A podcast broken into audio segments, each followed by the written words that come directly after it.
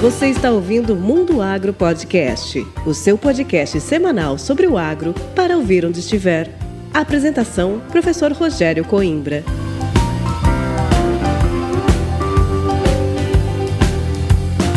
Esse episódio do Mundo Agro Podcast é um oferecimento da Momesso e da Agrosol Sementes.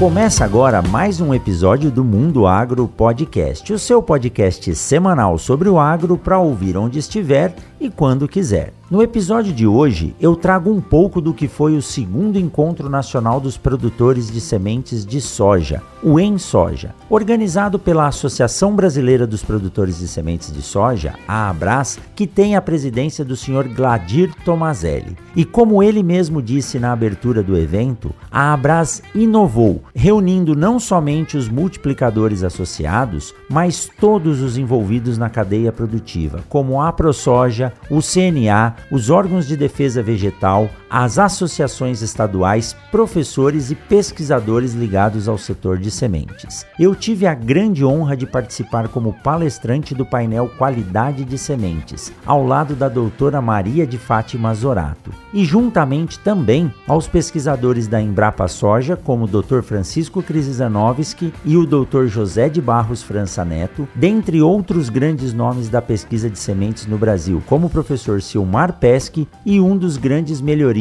de soja no Brasil, o senhor Francisco Terazawa, carinhosamente chamado de Chico Terazawa. Realmente um evento engrandecedor, onde pudemos conhecer os programas e lançamentos dos obtentores do Brasil, novas tecnologias e equipamentos para o tratamento de sementes, além da apresentação dos três finalistas e do ganhador do prêmio de inovação promovido pela Abras. E em breve eles estarão aqui no Mundo Agro Podcast contando mais sobre essa jornada e os produtos que eles desenvolveram. E para levar você lá para dentro do evento, eu trago alguns trechos das palestras do Dr. França Neto, que falou sobre a contribuição da semente para o avanço da soja no Brasil, e da doutora Fátima Zorato, que falou em sua palestra sobre os desafios das sementes esverdeadas, do rasgo e dos danos por imbebição comumente enfrentados pelo setor sementeiro. Então vamos lá ouvir um pouco do que foi o Ensoja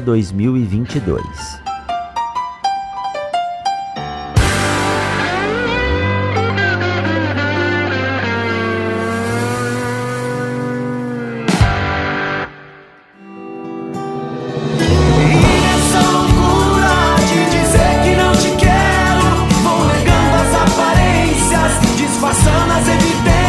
As evidências comprovam.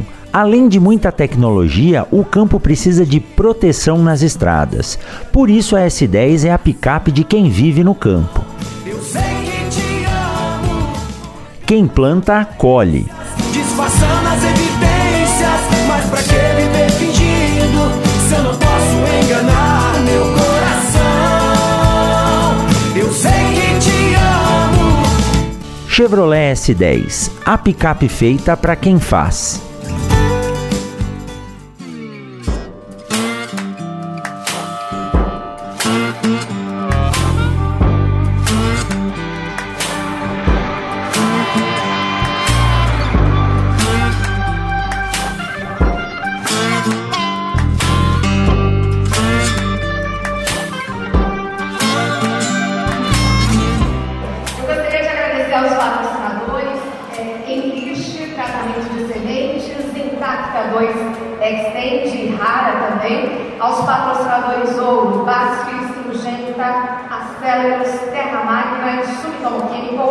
Aos patrocinadores Prata, Biogro, Momesso, Monsoy e John Deere, e aos patrocinadores Bronze, CropLife Brasil, FT Sementes, GDN, Incotec, Peticus, Sidcorp e TMG.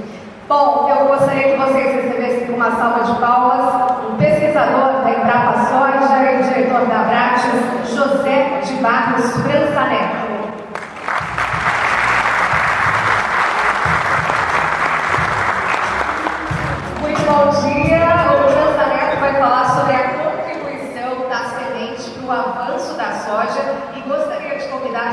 Já aqui ao palco, o presidente da Abrates e pesquisador da Embrapa Soja, Francisco Zanovoski. Uma salva de palmas.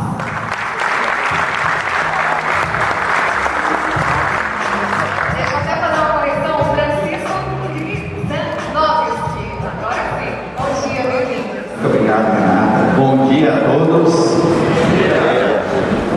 Muito obrigado, Abras. Em nome da Embrapa Soja, posso falar do lado do presidente da Abras. Para nós é uma satisfação muito grande estar aqui nesse evento. Muito obrigado, Tomazé, toda a diretoria da Abras. Para nós é uma satisfação estar aqui presente, encontrando tanta gente com essa volta de, de eventos presenciais. Né? E antes da minha apresentação, passar a palavra para o Francisco também, dar um bom dia para todos. Obrigado, França. Bom dia a todos. É uma satisfação, um orgulho muito grande podermos estar compartilhando com vocês esse momento maravilhoso que é o Soja. Quero agradecer ao Tomazé pelo convite e a toda a diretoria da BRAS, que é muito importante essa reunião, esse convívio, essa troca de experiência. Para nós da equipe de sementes, da Embrapa Soja, que trabalhamos para vocês, por vocês, não tem momento especial para nós como esse momento, que podemos estar aqui presentes, podemos trazer a contribuição que nós é, estamos desenvolvendo ao longo de toda a nossa trajetória como pesquisador dentro da empresa, né? e podemos ouvir de vocês nas conversas informais, ouvir de vocês as demandas, as preocupações que vocês têm. A gente vai ter a oportunidade de falar sobre isso mais tarde. França, devolvo você. Obrigado, Então poderíamos começar com a nossa apresentação e vamos falar um pouco sobre a contribuição da semente para o avanço da soja, inclusive na colheita. O teste de hipoclorito, que é o kit medidor mecânico, que na, com questão de um minuto você pode determinar se aquela colhedora está bem regulada para em relação à trilha. E como eu falei, o dano mecânico é o dano que mais causa perda de qualidade nas sementes. No primeiro ano desse levantamento, que ele era altíssimo. De imediato, alertamos a todas as associações de sementes, produtoras de sementes, diversas campanhas foram realizadas e o que a gente verificou, que com o passar dos anos, em todos os estados, houve uma drástica redução da ocorrência do dano mecânico na colheita. E daí entrando na UBS, novos e melhores sistemas de, de secagem, seja uma secagem estática, secador com ar desidratado, que muita gente está utilizando, secador de fluxo contínuo, intermitente, multi-intermitente, cada um com suas características, e todos, quando bem operados, eles dão um bom resultado de secagem. E também novos conceitos de UBS, máquinas apropriadas para sementes, algumas nacionais, outras importadas, novos designs de plantas, automatização dos processos, isso tem sido a rotina nas nossas UBS. E também questão de armazenagem, a modificação de sacaria para Becker, armazenagem climatizada, isso é uma realidade no Brasil, há 20 anos atrás, ninguém pensava nisso aí, contagem das sementes por Becker, tudo uma realidade que facilita ao sojicultor de receber uma semente de melhor qualidade. Controle de insetos pragas, quem falava isso há uns anos atrás, nós realizamos diversos estudos na Embrapa Soja com fosfina, então nós temos um, um, uma tecnologia para controle dessas pragas e verificamos que elas, a fungicida não é fitotóxica a semente de soja. Tratamento de sementes, seja um farm, seja industrial, novas máquinas mais modernas, dando um, um bom tratamento na dose correta do produto. E o transporte, né? que antigamente ninguém prestava atenção, hoje nós temos lonas claras, lonas térmicas, ah, transporte refrigerado. Quem pensava em transportar uma soja num caminhão refrigerado? Isso é uma realidade. E para terminar, obviamente, como eu falei, em todas essas etapas, um bom controle de qualidade, aprimorado, com gente treinada, com literatura, com treinamentos, e não é só em brava soja tem treinamentos, várias instituições estão oferecendo treinamentos de qualidade. A Abrax lançou há um pouco atrás um manual novo, manual de vigor. A Embrapa Soja em relação a, a, ao tetrafólio. Em todas as etapas, seja pré-colheita, colheita, recepção, secagem, beneficiamento, armazenagem, na entrega, aplicar esses testes.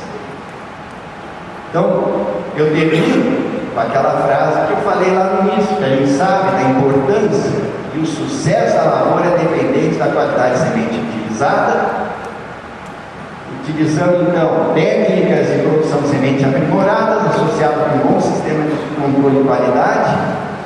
E apesar disso tudo que eu falei, é uma coisa dinâmica, nós continuamos com problemas.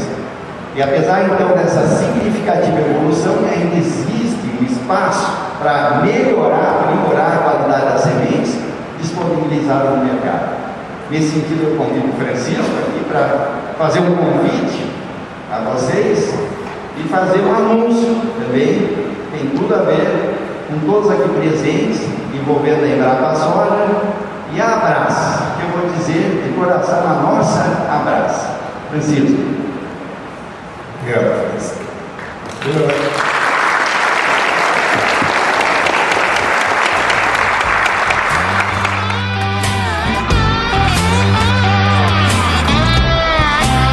Na sequência das entrevistas aqui no Em Soja, né? Tô feliz de poder estar tá presencialmente junto com esses grandes amigos. Eu estou aqui do lado do Dr. José de Barros França Neto, meu amigo França. França, que apresentação e também que desafio, né? Trazer você aqui para falar sobre a evolução, como foi esse processo e você, o Chico, toda a equipe lá da Embrapa Soja fazem parte dessa evolução da qualidade de sementes de soja que nos dá o patamar do que nós estamos vendo aqui, né? Uma das melhores sementes do mundo tá no Brasil. Como é que é, França? O que, que você tá achando desse evento e como foi fazer a abertura desse evento?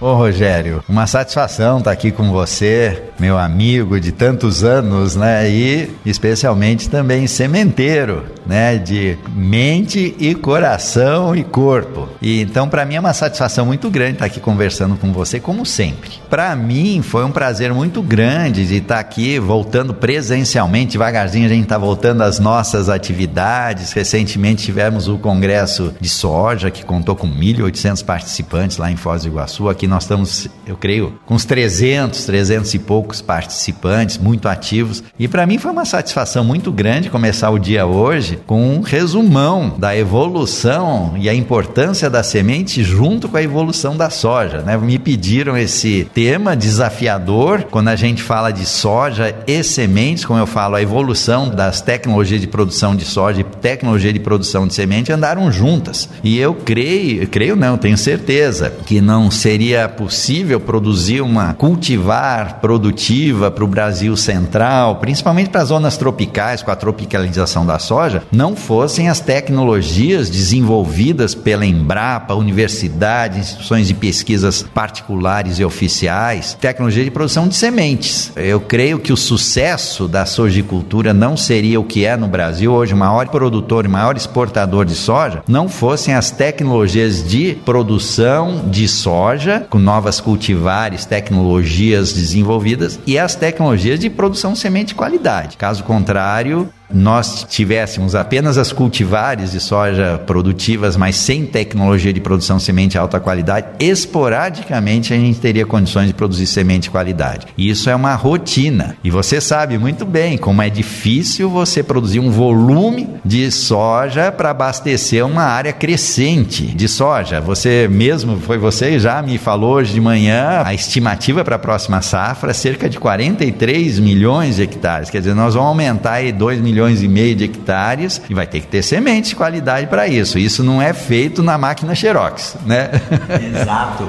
E França, é, realmente, né? Isso me assustou quando eu vi esse ganho. Nós saímos aí de 39, 40 milhões para quase 43 a expectativa no próximo ano. O setor sementeiro, o setor de produção de sementes está preparado e tem condições de atender esse aumento de área, porque semente a gente não faz de uma hora para outra, né? É, e principalmente se você pensar que na região sul nós tivemos os efeitos da seca, que reduziram a produtividade da soja e, obviamente, deve ter reduzido a produção, a meta estabelecida pelos produtores. Isso eu não tenho esses dados, eu estou inferindo. Se você for para a região sul, seria a PASU, a Procesc, a Pazem, a ProSul no Mato Grosso, a PPS em São Paulo, que é a Associação dos Produtores de Sementes desses estados que mais sofreram com a seca. Mas eu estou inferindo pelos contatos, com certeza deu semente esverdeada, que é uma limitação para a qualidade, isso é um motivo de se descartar um lote de semente porque não vai atingir a qualidade suficiente. Então a minha preocupação é, e a sua também, estou vendo, é se nós vamos ter semente de qualidade para garantir a semeadura com qualidade desses 2 a 3 milhões de hectares adicionais. Normalmente, a gente sabe que os produtores, eles sempre têm uma sobra técnica. E eu espero que essa, entre aspas, sobra técnica possa abastecer essa maior área de produção de soja e que veio com sucesso, com boas produtividades sem seca e que a gente volte a atingir ou bater o nosso recorde mundial de produtividade que foi da outra safra, não dessa mais recente, da safra 2021, que foi de mais de 3.500 quilos por hectare, 60 sacos, vamos arredondar assim, em todos os 39 milhões de hectares. Isso é um, uma placa, um gol de placa, como a gente diz popularmente. E temos tudo para continuar isso. E eu creio que o maior inimigo disso tudo pode ser o clima,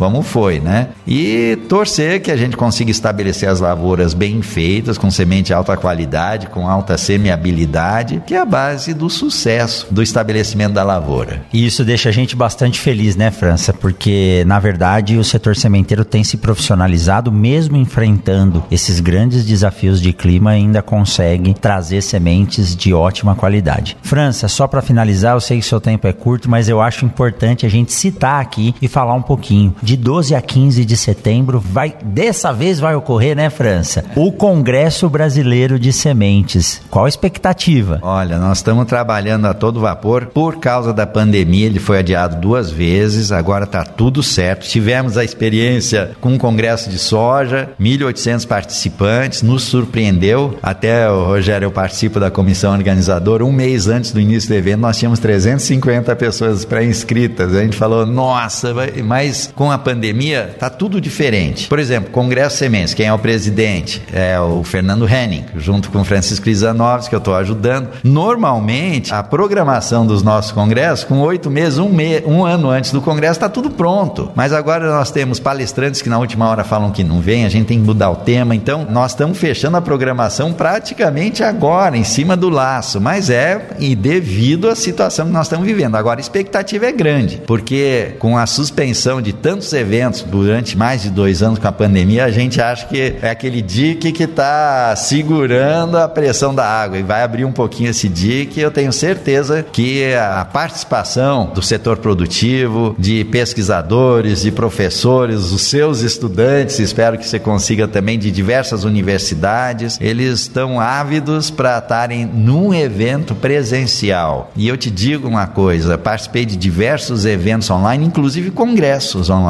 Muito legal mas não é a mesma coisa. Que nos bastidores, nos corredores é que saem as boas ideias, muitas vezes para negócios, para pesquisa e os contatos disso com a amizade, contato olho a olho, isso rende muitos frutos positivos para a ciência e tecnologia de sementes. É isso aí. Nós estaremos lá, os meninos estão hoje trabalhando lá para poder levar os trabalhos, né? Não simplesmente participar, mas levar a contribuição. Estaremos juntos de 12 a 15 de setembro lá em Curitiba, participando da 21 primeira edição do Congresso Brasileiro de Sementes França. Meu grande amigo, é sempre muito bom conversar com você e assistir aqui a apresentação de vocês e a Embrapa, a nossa grande Embrapa, essa vultuosidade de geração de tecnologia e recursos para essa agricultura que faz do Brasil o maior produtor de grãos de soja do mundo. Muito obrigado, viu, França? Eu que agradeço, Rogério, e ouvir essas suas palavras finais, para mim, são sempre motivo de recarregar as baterias para continuar em frente. Muito obrigado e contamos com a presença sua lá no nosso congresso. Nos encontramos lá. Forte abraço, França. Tchau, tchau. Obrigadão, forte abraço para você também.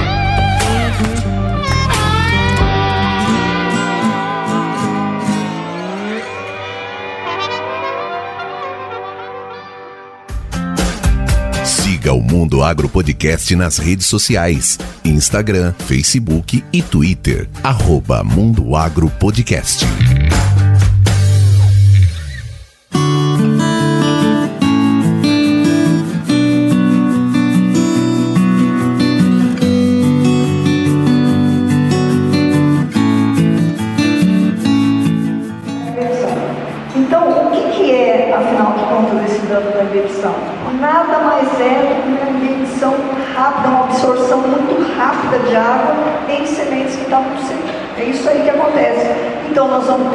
Ter a ocorrência desse dano, são constatados comportamentos distintos em função do grau de umidade inicial da cultivar, do grau de umidade inicial e também pode ser influenciado por características químicas e físicas. Então, sementes desidratadas, né, quando elas estão muito secas e são colocadas no processo inicial de conversão, o que vai acontecer? Vai sofrer danos irreparáveis nessa membrana, no sistema de membranas, e nós vamos ter, ela não consegue voltar do estado menos fluido para o mais fluido e vai ter problemas com anormalidades. Vocês estão vendo aqui, ó, esse desenho, mostra claramente o que nós temos. É um estrangulamento, é um engrossamento e um estrangulamento da raiz principal. E vai afetar, então, de forma negativa a germinação. Existem diversas formas para a gente enxergar essa desidratação, essa semente que está muito seca, esse, esse problema de erupção. Nós temos diferentes culturas. E se vocês observarem, Olha isso aqui. Isso foi de tratamento de sementes. Essa semente ficou com 7,2 o grau de umidade dela. Nós tivemos que fazer pré-condicionamento de 36 horas para fazer com que germinasse isso aqui. Ah, nós temos algumas situações que tem rupturazinhas, não sei se vocês estão conseguindo enxergar, que às vezes chega até o cilindro central, às vezes não. E ah, nós temos essa situação aqui também que traz problema para o laboratório, porque parece um cachorrinho da alma isso aqui, né? Mas isso aqui é diferenciação aqui nesse processo de inversão. E se vocês prestarem atenção, olha como ela se porta aqui. Isso aqui é uma falsa deterioração. Aí o analista joga para uma categoria diferente, às vezes até inviabiliza o recebimento de uma amostra dessa para dentro do, da sementeira.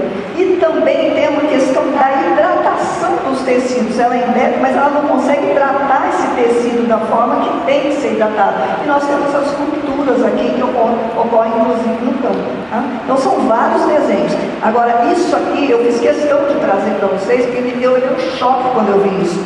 Por quê? Semente colhida, essa semente foi debulhada na mão. Foi debulhada na mão. E olha o que aconteceu quando foi colocada para germinar. Tá? Ela simplesmente detona. Então, se a pessoa está desavisada, o que, que ela vai fazer? Isso aqui é um dano mecânico. E não, são hidratação diferenciadas de componentes de proteínas que pode ocasionar isso aí. Então, qual é a solução, minha gente? E nós estamos aqui na frente deles. Tá? A contribuição da, dos pesquisadores da Embrapa Soja, na liderança do Dr. França Neto, que conduziu vários trabalhos, Chico Crisanovski, que está aqui junto, participou do projeto desde a década de 90, trabalhando na primeira cultivar, que é o programa BR-16 no Paraná, e dali para frente foi crescendo, né, trazendo esse indicativo. Então, grande parte do trabalho realizado por eles, se vocês pegarem, tem várias literaturas mostrando, que, eles fizeram? Eles sustentaram um mapa para dar o aval para vir na, na regra de análise de sementes a condição para a gente fazer o pré-condicionamento em sementes que estão mais desidratadas. Então nós devemos muito para isso, porque depois disso nunca mais teve uma revisão de raça e nós estaríamos aí precisando fazer reuniões para poder liberar isso aí com tanto problema que nós temos visto acontecer. E olha só aqui, hoje no Em Soja, segundo encontro nacional dos produtores de sementes de soja, e tenho a honra de estar aqui na frente do Dr. Francisco Crisanovski, que juntamente com o França está aqui participando do evento. E ele deu uma notícia muito boa. A Associação dos Produtores de Sementes de Soja do Brasil firmou aí uma parceria, né? Tem intenção de firmar uma parceria para melhoria da qualidade dos processos e da gestão. Chico, seja muito bem-vindo ao Mundo Agro Podcast mais uma vez. Nos fale sobre esse encontro aqui e essa parceria que nos surpreendeu aprendeu e eu tenho certeza que vai ser muito produtiva. Bom, Rogério, primeiro obrigado pela oportunidade de estar participando né, no Agro Podcast. Sabe que é uma satisfação muito grande trabalhar junto com você. Essa proposta, dessa parceria, nasceu de uma visão que nós podemos aprimorar a qualidade da semente de soja. E nada melhor do que a Associação Brasileira dos Produtores de Semente de Soja, a Abras. E conversando com o Tomazelli, vamos trabalhar numa proposta em que nós pudéssemos somar os esforços, os conhecimentos que podem ser gerados, dos conhecimentos que já detemos na Embrapa Soja, junto com os associados da Abras. E daí nós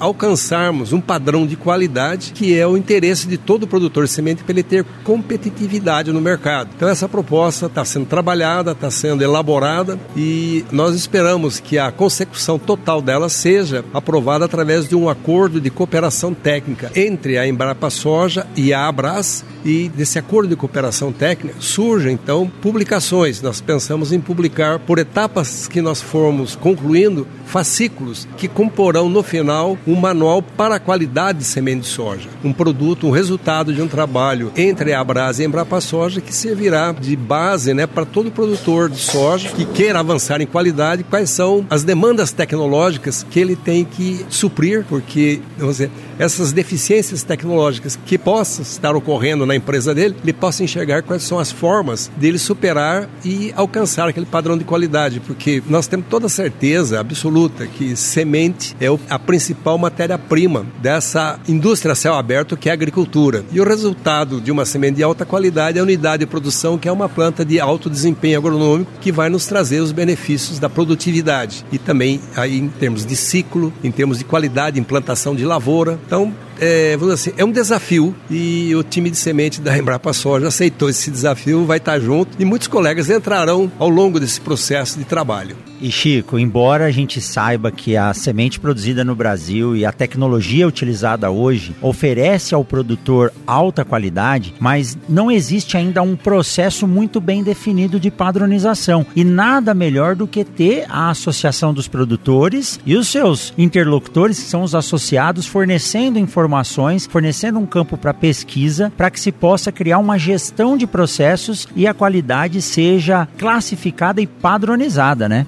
Exato, porque a maior satisfação de quem produz semente é ver o seu usuário ter sucesso. E para ele chegar a esse nível de, de atendimento, ele precisa olhar os gargalos que ele tem dentro da indústria, onde que ele está perdendo qualidade e como superar esses gargalos. Existe tecnologia, existem novos equipamentos, existem testes que poderão ser utilizados ao longo da cadeia de produção, desde o campo até a entrega da semente, né? E isso tudo vai ser trabalhado. Isso vai ser trabalhado com quem está produzindo a semente e vai ser avaliado com quem está usando a semente. Então, aí é que nós vamos conseguir, vamos dizer assim, conseguirmos né, fechar todo esse ciclo para mostrar ao produtor quanto ele pode avançar em qualidade. Que existe sempre muita inovação. Inovação em termos de classificação de sementes, inovação em termos de tratamento de semente, inovação em termos de secagem de semente. Estão vindo novos secadores com propostas distintas e que poderão ser benéficos no processo de secar semente. E como nós estamos avançando muito para cultivares indeterminadas, com ciclo muito curto, então nós estamos trazendo para dentro do UES semente com alto grau de umidade e com desuniformidade de maturação. Por quê? Porque a planta indeterminada ela floresce de baixo para cima. Então, se tem uma semente em cima ainda em fase final, e se já tem uma semente nas lajes inferiores, no caso da soja, praticamente pronta para ser colhida. Então, essa desuniformidade pode comprometer em termos de qualidade da matéria-prima que está entrando para dentro da UBS. Então, isso tudo tem que ser trabalhado, tem que ser discutido, conversado e vivido no dia a dia para se encontrar as soluções que serão necessárias a serem tomadas. Tenho certeza que é um trabalho que vai trazer bons frutos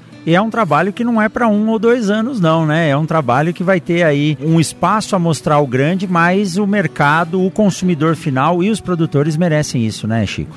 E desse trabalho tem um espaço muito grande para a academia, porque muitas demandas é, científicas que terão que ser resolvidas serão direcionadas para a academia. E a academia será muito bem-vinda a participar nesse processo de geração de informações, aquelas informações básicas que são de entendimento de processos que serão úteis na aplicação, na prática, nas tomadas de decisões, no planejamento da produção, do beneficiamento, do armazenamento, mas sem conhecimento básico nós não conseguimos avançar em nada. Então a academia vai ser muito bem-vinda nesse trabalho. Exatamente. Dr. Francisco É sempre muito bom poder conversar e uma honra poder estar aqui do lado compartilhando desse evento com vocês que nos dão a base para todo esse conhecimento e toda essa, essa pujança do mercado brasileiro de sementes que faz do Brasil o maior produtor de sementes de soja do mundo. Muito obrigado, Chico. É um prazer sempre participar com você, Rogério, do Agro Podcast e poder compartilhar ideias, o que nós estamos pensando, porque a vida nos ensina muito. Se você for um bom observador, você aprende muito, aprende muito no dia a dia, desde que você tenha uma boa base de conhecimento científico, uma boa formação em tecnologia. E hoje, sempre eu brinco com meus amigos, né? Eu não sou velho, eu sou, sou idoso. A vida me ensinou a enxergar essas coisas e eu tenho muita satisfação de estar na ativa, estar contribuindo e poder participar com os colegas que vêm nos acompanhando e que são parceiros, que são amigos com quem nós compartilhamos e que nos auxiliam também muito com os conhecimentos que eles têm nas regiões que eles vivem e essa prática é muito salutar para o desenvolvimento da ciência e da tecnologia, porque conhecimento não tem barreira, não tem nacionalidade, conhecimento é para a humanidade e a gente trabalha para a humanidade. Quem trabalha com semente Rogério, trabalha com a vida. A vida na preservação da espécie e a vida na produção de alimentos para a sociedade. Então nós somos privilegiados de poder trabalhar com a vida. Isso que nos orgulha muito. É isso aí, que venham muitos e muitos mais anos de fornecimento dessas informações e tecnologias. Obrigado, Chico. Forte abraço. Grande abraço, Rogério. Obrigado pela oportunidade de estar junto com você no Agro Podcast. E na sequência aqui, nesse baita evento que é o Ensoja, eu tô aqui do lado do Júnior da Momesso, grande parceiro do Mundo Agro Podcast. Júnior, que evento! Parabéns por patrocinar e fomentar um evento desse. E o que, que nós estamos vendo aí, o que, que nós vamos pensar para o futuro da semente de soja em relação ao tratamento. Semente acho que vai ser o veículo de muitas tecnologias além do que ela já tem hoje, né?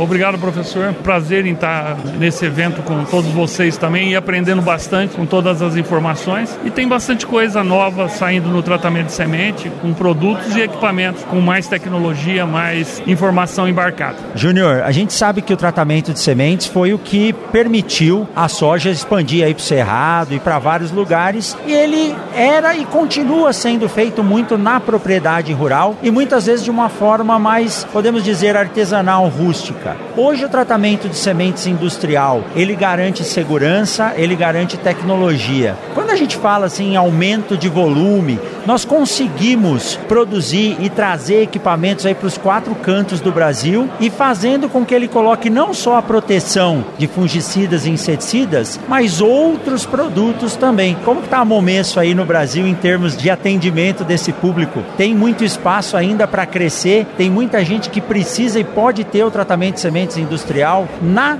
propriedade, aquele que a gente chama de profissional? Eu acho que é, é um caminho também, mas precisamos tomar cuidado que o industrial ainda eu acho que é a melhor solução, mas o mercado ainda exige esse tratamento no campo e tem equipamento que faz não o industrial, mas não fica aquele on farm comum, mas sim um profissional, tá? Um técnico qualificado e equipamento de ponta para fazer esse serviço. Bom, e agora vocês sabem, devem ter acompanhado aí nas redes sociais do Mundo Agro Podcast, nós recebemos dois equipamentos, uma África e uma LK2, e agora nós vamos começar a fazer alguns treinamentos lá em Sinop para formação de recursos humanos. Qual a importância de um operador bem treinado para a operação de tratamento de sementes industrial, Júnior? Eu acho que a máquina hoje de tratamento industrial ela tem uma tecnologia embarcada de ponta que traz bastante informação depois do tratamento realizado, como a massa da semente que entrou, produto aplicado, como foi essa aplicação, se o equipamento ficou parado, se não ficou ficou, informação de falha de equipamento,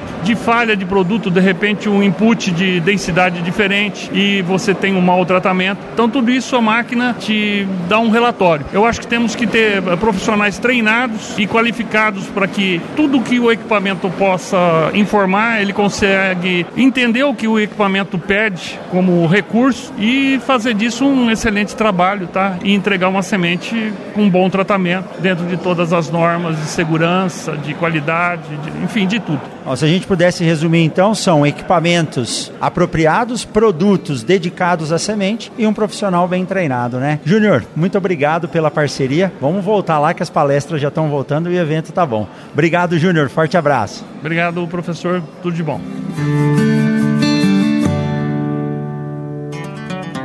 Eu tenho certeza que você está gostando desse bate-papo. Então vamos aproveitar essa pausa para te dar um recado da Momesso. A Momesso conta com o CEM, Centro de Excelência Momesso, onde são feitos testes constantes de novas tecnologias e também o aprimoramento dos equipamentos por ela desenvolvidos, além da realização de treinamentos para empresas, clientes e parceiros. A grande expertise da Momesso está em criar parcerias duradouras, oferecendo soluções personalizadas para o tratamento de sementes. Para conhecer mais a Momesso e também o Centro de Excelência, acesse www.momesso.ind.br. Momesso, excelência no tratamento de sementes do on-farm ao industrial.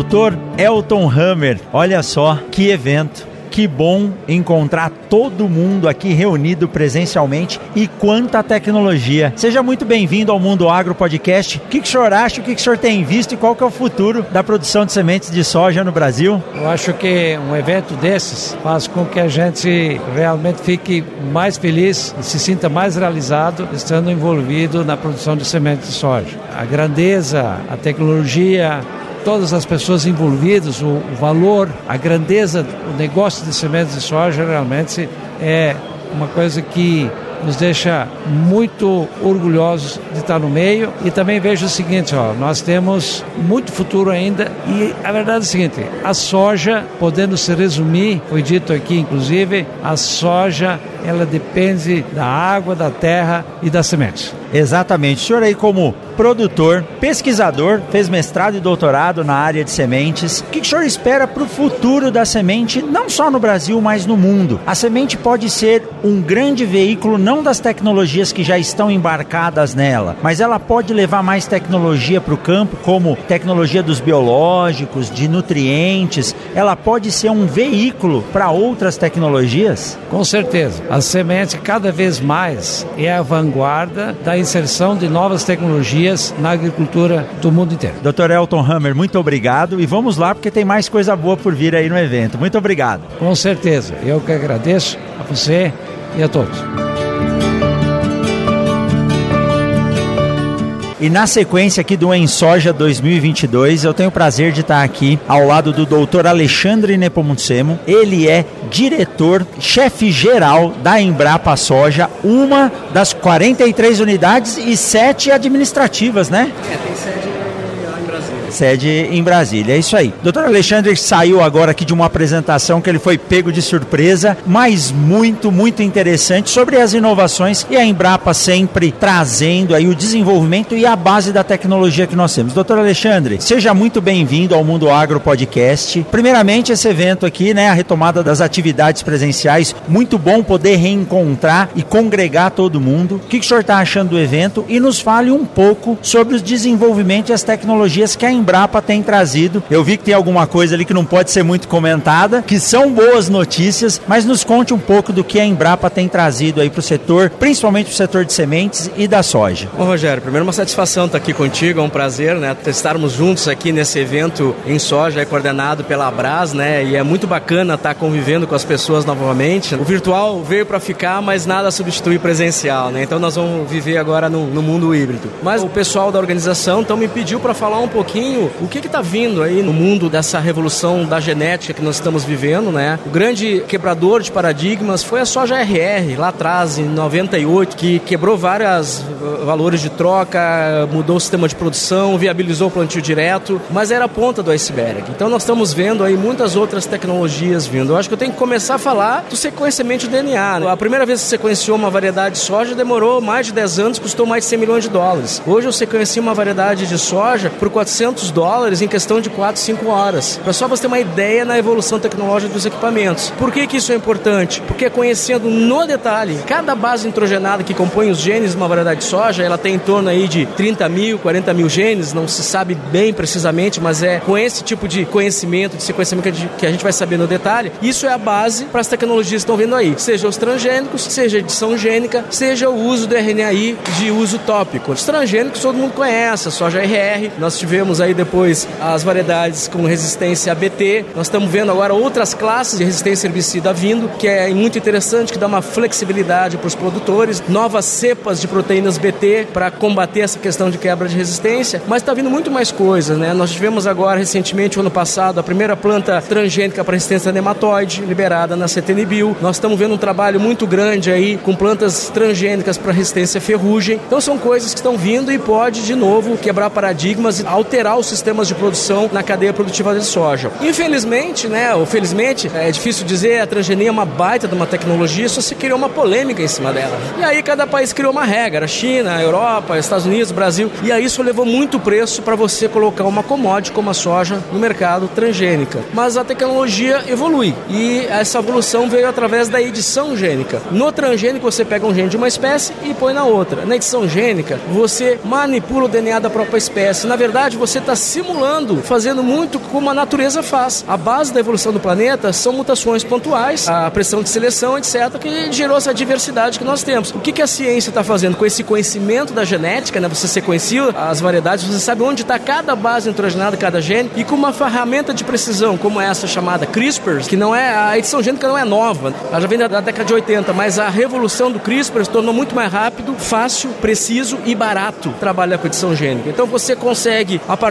do conhecimento da genética, das rotas metabólicas, o que cada gene faz, alterar genes específicos para agregar um valor agronômico, né, seja uma tolerância à doença ou à seca, aumentar a produtividade e trabalhando com características que envolvam a resistência, inclusive a herbicidas. Por exemplo, tem algumas startups na Argentina trabalhando com edição gênica para fazer resistência a herbicidas. Então, esse conhecimento da genética nos permite usar essa ferramenta de precisão que é a edição gênica. Na Embrapa, na Embrapa como um todo, nós tivemos a primeira cana editada, um gene chamado BAD. Esse gene, ao ser desligado, ele diminui a produção de lignina nas plantas e solubiliza de uma maneira mais fácil os açúcares para a produção de álcool de segunda geração. Essa foi a primeira planta editada, produzida no Brasil e considerada pela CTNBio como não transgênica. E isso faz uma diferença tremenda, porque essa planta, preservada a biossegurança, porque houve essa análise da CTNBio, é um gene que já se conhecia, simplesmente se desligou ele, essas mutações inclusive existem em outros materiais e não sendo considerado transgênico já pode ser usado imediatamente. Para soja, a empresa GDM conseguiu também dois eventos editados para características aí de qualidade nutricional da soja e para a tolerância seca. E nós, da Embrapa Soja, estamos submetendo em breve aí duas linhas de pesquisa com edição gênica. Plantas que foram editadas para reduzir fatores antinutricionais, que é um problema na produção de ação de soja, e nós trabalhamos também com alguns genes que a gente entende que, uma vez desligados, são fatores de regulação negativa de genes envolvidos à tolerância seca. Nós desligamos esses genes e estamos indo agora atrás do fenótipo, temos as plantas editadas e confirmadas, estamos indo agora para ver se realmente a gente conseguiu aumentar, pelo menos em parte, a tolerância dessas plantas à seca. Então,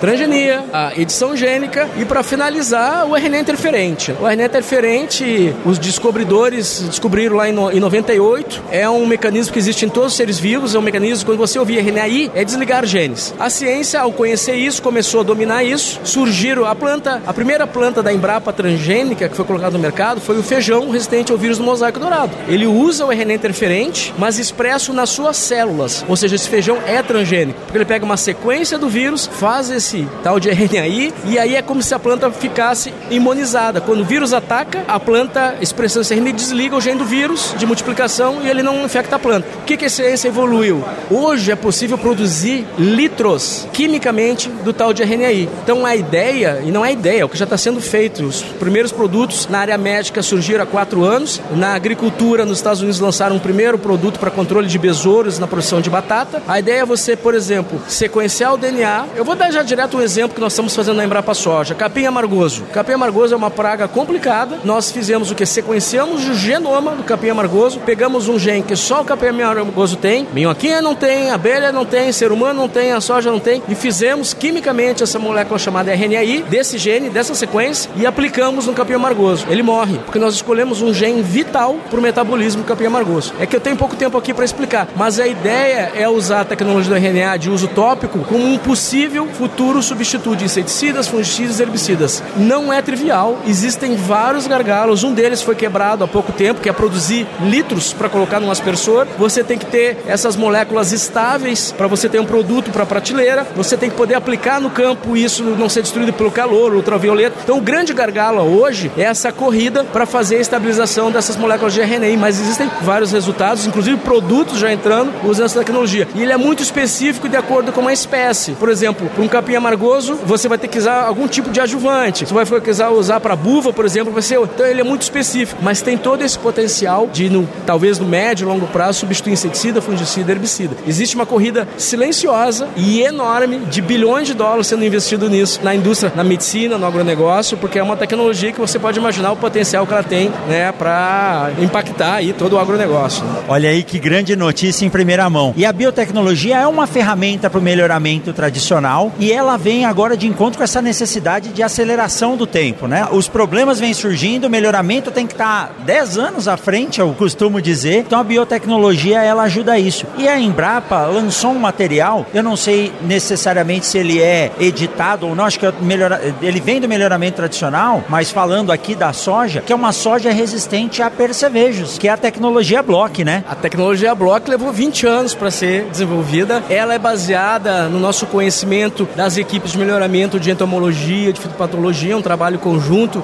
com a ecofisiologia. Demorou todo esse tempo e é talvez a única variedade com resistência a percevejos no mercado, né? com um nível bastante considerável de resistência ao percevejo. O que nós estamos fazendo agora na Embrapa é usando a bioquímica né? e tentando identificar que metabólitos são esses que essa soja bloco produz. Nós estamos tentando identificar os genes que influenciam na produção desses metabólitos para transferir isso para outras variedades, usando a seleção assistida no nosso programa de melhoramento. Né? E como tu estava falando, a seleção assistida, essa evolução que a gente vê no sequenciamento de DNA, o uso de algoritmos de inteligência artificial para você selecionar os melhores cruzamentos, isso veio para ficar. Nenhum programa de melhoramento de soja que queira continuar no mercado, se não usar essas novas tecnologias, vai ficar para trás. É você querer espremer ao máximo o potencial daquele genoma da tua espécie alvo. Os trabalhos científicos mostram que o potencial produtivo da soja pode passar de 12 mil quilos por hectare. Nós começamos lá, nós estava lá vendo os dados de 1975 de 1.700 quilos, hoje nós estamos numa média nacional de 3.500 quilos e existe todo esse potencial. E aí quando você junta esses algoritmos de inteligência, o sequenciamento, a edição gênica, que você de repente pode manipular a formação de grãos, de legumes, evitar o abortamento, fazer com que o legume, em vez de esteja 2, 3, tenha 4, 5, 6, talvez, eu estou exagerando aqui, mas nada impede, pode ser. Então esse é o mundo que a gente está olhando para frente. Só que é aquilo, né, Rogério? É, tem que ter investimento. A base da agricultura brasileira, do agronegócio, é a genética, é o conhecimento científico, foi isso que nos trouxe até aqui. Então nós, como país, temos que aproveitar essa gurizada brilhante que nós formamos nas nossas universidades, treinamos lá na Embrapa, no Instituto de Pesquisa, botar um seed money para eles, formar parcerias conosco nas instituições públicas e desenvolver empresas que tragam essas tecnologias aqui, desenvolvam e tragam aqui no Brasil mesmo, né? E que o grande ganho do nosso agronegócio fique aqui, não vai embora, né? Nada contra as multinacionais, pelo contrário, trazem tecnologia, geram empregos, pagam impostos, mas um país como o nosso, que 25% do PIB vem do agronegócio, a gente tem que estar muito atento para gerar tecnologia aqui dentro. E essa revolução da genética, ela talvez esteja um pouco silenciosa aqui no Brasil. A transformação digital todo mundo sabe, né? É o drone, é o aplicativo, mas a da genética, você vê, por exemplo, muita startup na área digital, que tem uma meia-vida aí de dois, três anos para chegar até o produto. A da genética é um pouquinho mais longe, três, quatro, cinco, seis anos. Então, o investidor nacional, o produtor brasileiro que tem essa visão empresarial, ele tem que saber disso e tem que pensar e ajudar a fazer investimento, fazer essas parcerias público-privadas. Todos os países desenvolvidos, eles só são desenvolvidos porque o grande volume, grande de recursos vem do setor privado nessas parcerias. O setor público tem que investir no Brasil mais do que investe, isso não tem a dúvida. Mas o setor privado também tem que, tem que botar mais recursos para, de novo, é esse ganho do nosso agronegócio fique aqui, não vai embora em forma de royalties para outros países. É uma parceria muito promissora. Doutor Alexandre, é muito bom saber que a Embrapa está sempre na vanguarda do desenvolvimento da agricultura. Eu tenho um orgulho muito grande de ter uma Embrapa na cidade onde eu moro, que é Sinop, com os grandes amigos e pesquisadores que são parceiros da UFMT. Doutor Alexandre, chefe geral da Embrapa Soja, muito obrigado por esse bate-papo. Vamos lá, porque tem mais evento pela frente. Obrigado. Valeu, Rogério. Foi uma satisfação. Conte sempre conosco aqui. Um abraço. Obrigado, até mais.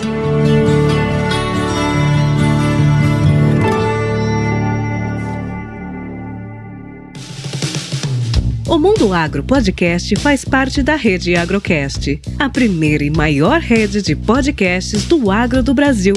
Acesse www.redeagrocast.com.br.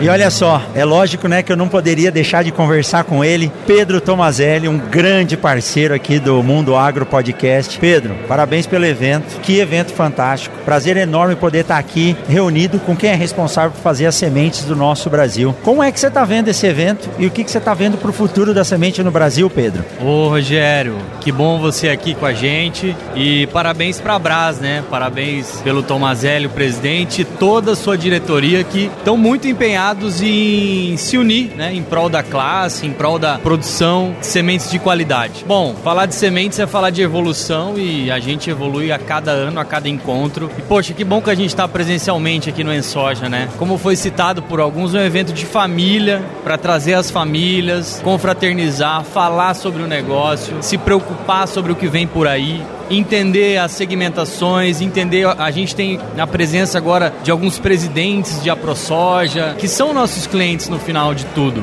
É para quem a gente trabalha. Então, ah, vamos falar de, de modernidades, de inovações, mas para mim a, a união aqui, a conversa que está tendo, esse momento de encontro é base para muita coisa, para muita conversa, para muitas discussões, muitos projetos no futuro. E é legal e gostoso de ver como as associações interagem bem e são as linhas de ponto ponta de representação do produtor rural. E hoje o produtor rural depende de uma semente de qualidade, ele entende o que é semente de qualidade. Então, essa interação e essa união que faz a gente mais forte e mais longe, cada vez mais, é o que a gente precisa mesmo para o setor, né, Pedro? Bom que eles entendem e eles conseguem aqui essa oportunidade de ver as discussões nossas internas, o que a, o, o nosso movimento tem de desafios, tem de problemas, tem de ajustes a se fazer, o que é que nós estamos fazendo de esforço para manter a qualidade, para levar uma boa semente para o campo. Então tá fantástico e com a tua presença, a presença de ilustres aqui, tá, tá show de bola. Pedro, a honra é minha e é claro, né, eu tenho que agradecer você, a todo o time da AgroSol pelo apoio ao Mundo Agro Podcast e pelo trabalho fantástico que vocês desenvolvem. Vocês entendem que o produtor ele é um parceiro, não existe somente a relação relação comercial, mas sim uma parceria, uma parceria duradoura, e a gente consegue ver isso germinando lá no campo, né, Pedro? Isso aí. A palavra que a semente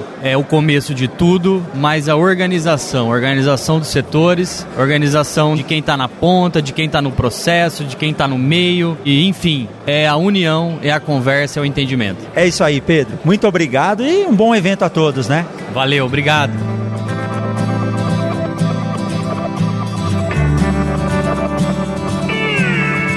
E na sequência aqui desse segundo em soja, um evento grande, bonito, bem organizado, eu tenho a honra de estar aqui ao lado do seu Francisco Terazawa e do Maurício Terazawa, que olha, fiquei surpreso, disseram que são ouvintes do Mundo Agro Podcast. Seu Francisco Maurício, sejam muito bem-vindos ao Mundo Agro Podcast. Seu Francisco Terazawa, o que é para o senhor ver hoje esse setor sementeiro se desenvolvendo. O senhor que contribuiu tanto aí com desenvolvimento e multiplicação de materiais está aqui hoje nesse evento, vendo a quantidade de tecnologia e informação sendo difundida. É, o, nós iniciamos o trabalho com soja há 58 anos. Era uma cultura assim incipiente, tanto que quando me formei não tinha cadeira soja na Escola de Agronomia da Universidade Federal do Paraná. Quer dizer, se plantava uma área muito pequena no Rio Grande do Sul, a produção total do país na época era 200 mil toneladas do Brasil. Então a gente iniciou e eu tive essa felicidade de acompanhar o crescimento, primeiro no Paraná, que é o estado onde nós iniciamos o trabalho e em 72, isso foi em, comecei em 64, em 72 eu pedi demissão do serviço público porque eu achava que eu teria condições, assim, sendo bastante ousado, de criar variedade, que era o meu grande sonho, criar variedade para me implantar e para os meus vizinhos também, que a gente sempre eh, foi agricultor, algumas gerações já de agricultores. Eu não tinha a, a mínima ideia que Deus iria me ajudar a desenvolver variedades que serviriam não só para os meus vizinhos, mas para todos os estados brasileiros, inclusive para os países aqui da América do Sul, Central e mesmo indo até o México. Então é um trabalho assim entusiasmante, gratificante, muito embora tenha trabalhado durante 25 anos sem ter uma remuneração porque não existia lei de proteção de cultivares. Durante um quarto de século nós trabalhamos pagando para criar variedades. Mas essa é uma contribuição que a FT, toda a equipe, dá aos agricultores, nossos irmãos aqui do país. É uma posição que nós se orgulhamos tanto e eu fico mais feliz ainda que depois de 50 anos que a FT está completando esse ano agora, tem um filho que preside a, empresa e continua com esse mesmo espírito de contribuir, trabalhar ao máximo, uma dedicação assim, com amor mesmo, de criar variedades que dê lucro e não prejuízo aos nossos irmãos agricultores. Olha aí, Maurício, que responsabilidade, hein? E trabalhar por gosto, né? Sem remuneração para ver o futuro desenvolvimento não só dos estados, do país e do seu entorno. E aí, Maurício, como que é fazer essa sucessão e manter esse padrão e essa sequência aí para o agro brasileiro? É uma grande responsabilidade, Rogério. A gente fica assim gratificado de poder estar trabalhando e aprendendo com meu pai, com o Francisco Terazava, e a cada dia, porque nós estamos no campo direto juntos. Né? A gente aprende, a família é toda voltada para o melhoramento. Minha esposa trabalha com parte de biotecnologia no melhoramento genético também. Então, nós vivemos esse mercado e vivemos essa indústria. Num evento como esse, como em soja, com a magnitude, o tamanho e a importância que ele está para a nossa cadeia, para a nossa indústria, e as palestras são bem proferidas, como a sua sobre logística, da Fátima Zorato, do professor França, do Krizanovski, que foram meus orientadores no meu primeiro mestrado, porque eu sou um dos poucos melhoristas de soja que teve o início da carreira na parte de sementes. Então eu tenho um olho sempre muito especial para qualidade de sementes, qualidade genética, de como você vai ter uma variedade que consiga ter um maior rendimento dentro de uma UBS. Então isso é um legado que já vem de muitos anos, tolerância à chuva na colheita, que o germoplasma deve ter carrega e que a gente quer transformar isso em muito mais, em muito mais anos aí para frente, para que os agricultores possam usufruir disso. Então tá explicado, né, Maurício, seu Francisco? Não adianta a gente fazer um material que seja produtivo, mas que não tenha uma boa habilidade para produção de sementes. Então a gente entende aí, vindo do seu mestrado, né, lá da área de sementes, como esses materiais têm ajudado. Isso mesmo. E o que, que é o diferencial grande disso? Quando você entra com uma semente de boa qualidade dentro do OBS, você tem um rendimento de 80%, 85% no beneficiamento, isso faz toda a diferença, né? Tanto na longevidade como na qualidade, aproveitamento, menor descarte. Então, essa é uma visão que nós temos na FT, que eu aprendi com meu pai também, com os pesquisadores que me antecederam, e que hoje eu transfiro também para os novos novos que estão chegando, porque isso é uma escola. A gente leva como essa escola de sementes é uma coisa tão importante, seu podcast, o que a gente fala, eu repasso sempre para o pessoal que trabalha comigo, porque isso é o que vai dar longevidade para a nossa indústria. Sem a indústria de sementes, sem a qualidade de sementes, a gente não chega a lugar nenhum que a genética não vai se expressar.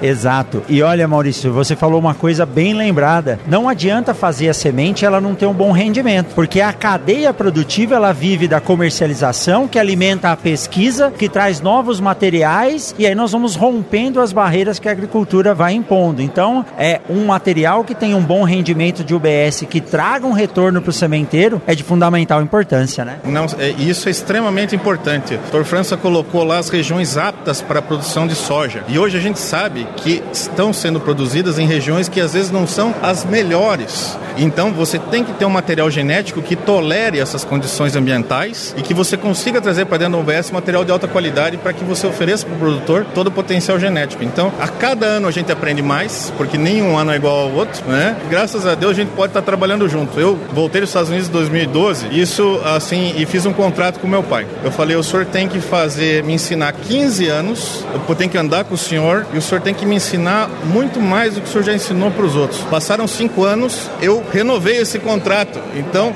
é, ele está com 82 anos. Então, quase até os 100 anos aí, nós estamos com ele garantido aí, trabalhando conosco, que vai ser uma grande escola.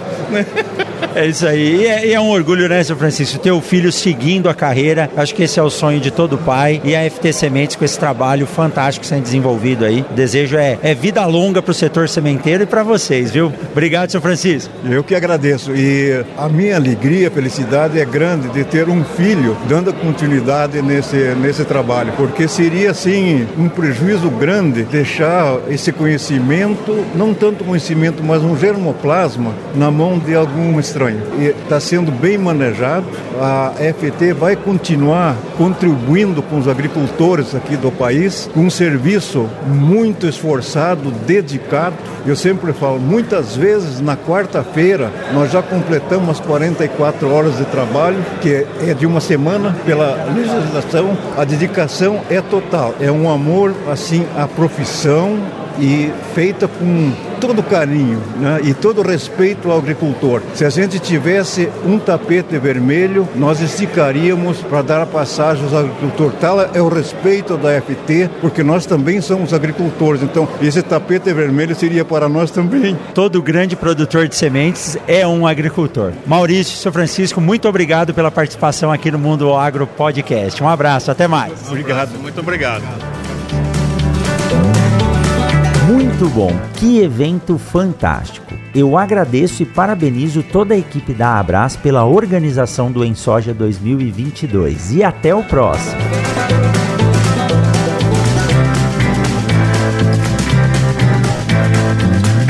Você acabou de ouvir o Mundo Agro Podcast, o podcast semanal sobre o agro disponível na sua plataforma de áudio preferida. Siga o Mundo Agro Podcast no Spotify ou na Amazon, assine no Apple Podcast e se inscreva no Castbox ou no Google Podcast. E favorite no Deezer, assim você receberá uma notificação a cada novo episódio publicado. Eu sou o professor Rogério Coimbra e encontro você na semana que vem em mais um episódio do Mundo Mundo Agro Podcast.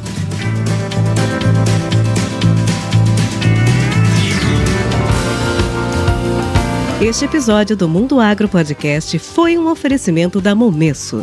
Momesso, excelência no tratamento de sementes do on-farm ao industrial.